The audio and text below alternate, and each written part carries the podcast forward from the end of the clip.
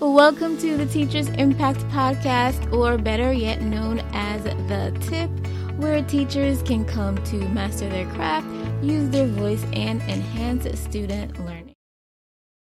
This is episode 65 of the Teachers Impact Podcast, better yet known as The Tip.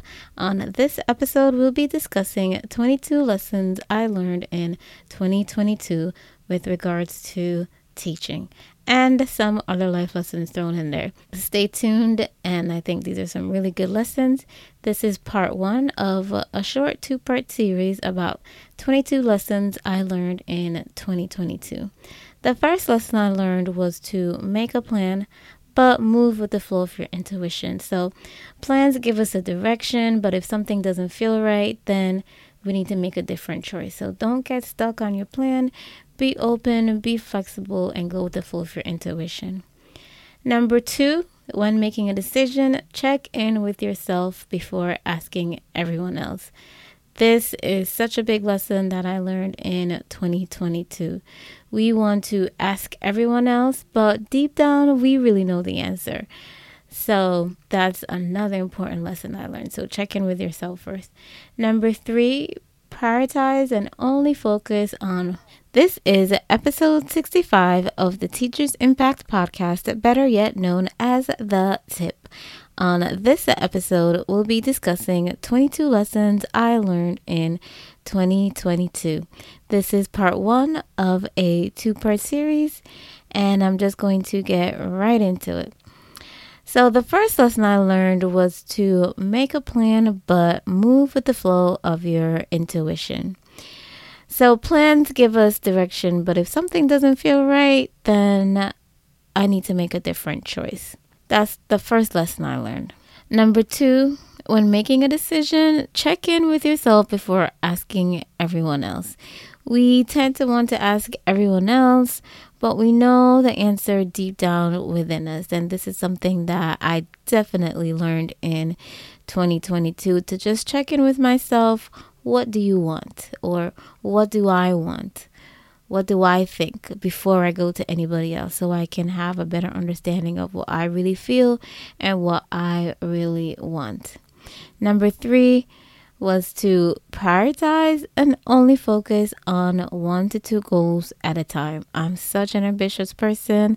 I want to do a million things in one, but I need to stay focused and pick one or two goals that I really want to focus on with my students. Number four is to make the best decision for you because you and you alone will have to deal with the consequences. So, for me in teaching, that looks like whatever decision I make to do something or to not to do something, I'm going to have to be the one to deal with that consequence. The fifth lesson I learned is that it's okay to put other goals on the back burner if you're feeling overwhelmed. Just be sure to come back to it. So, in teaching, if there's there's so many goals that we have to SGOs or student growth objectives or professional development goals, school goals, district goals. There's so many goals. But again, think of just the one or two that you want to focus on and forget everything else just so you don't get overwhelmed. The sixth lesson I learned is that joy is necessary and don't forget to do the things that bring you joy. And this was something that I was really needing in 2022. And when I sat down and I thought about it, I was like, wow, what are the things that bring me joy? Because when I do the things that bring me joy, not only am I going to benefit, but my kids are going to my kids are going to benefit because I'm going to be happier and just feel more refreshed and excited. Number seven is teaching is a responsibility. And yes, everybody knows this. But to know it and to actually go through it is two different things. And I think as the years go on, the trend is it's going to be more and more responsibility being put on teachers and as an educator, you have to make a decision is this something that I want to be doing with the continued added responsibilities? I don't see the responsibilities decreasing, so it's something that we need to think about. So, teaching is a responsibility, but not only is it a responsibility, but the responsibilities are going to keep coming and coming and coming. Number nine is to know your limits of what you can and can't handle. So I know for me, I have a very low tolerance for kids that display violent behavior. It just it does something to me and I have to make sure that I'm aware of this because it's definitely something that I know that's a limit for me. Once we know our limits, we're better able to adjust and to make a decision about a situation. Because if you know your limits, then you can say, okay, this is my limit. I'm not going past this limit. So I need to make a decision of what I'm going to do because this is this is a no-go for me. The 10th lesson I learned is that administrators are also learning and developing. And so, depending on the school district you're in, depending on the school that you're in, a lot of administrators they come with different levels of experience and expertise. And you know, it's okay to point out flaws in the system so that they are aware of it. They may not be aware of everything that is going on in the school, so it's okay to point it out with tact and with respect. They're learning and growing. They're not perfect. Just like how we need feedback, they will need feedback. Obviously, we have to be careful how, as a te- teacher, you're giving your thoughts and your opinions to an administrator, but they're learning and growing and developing.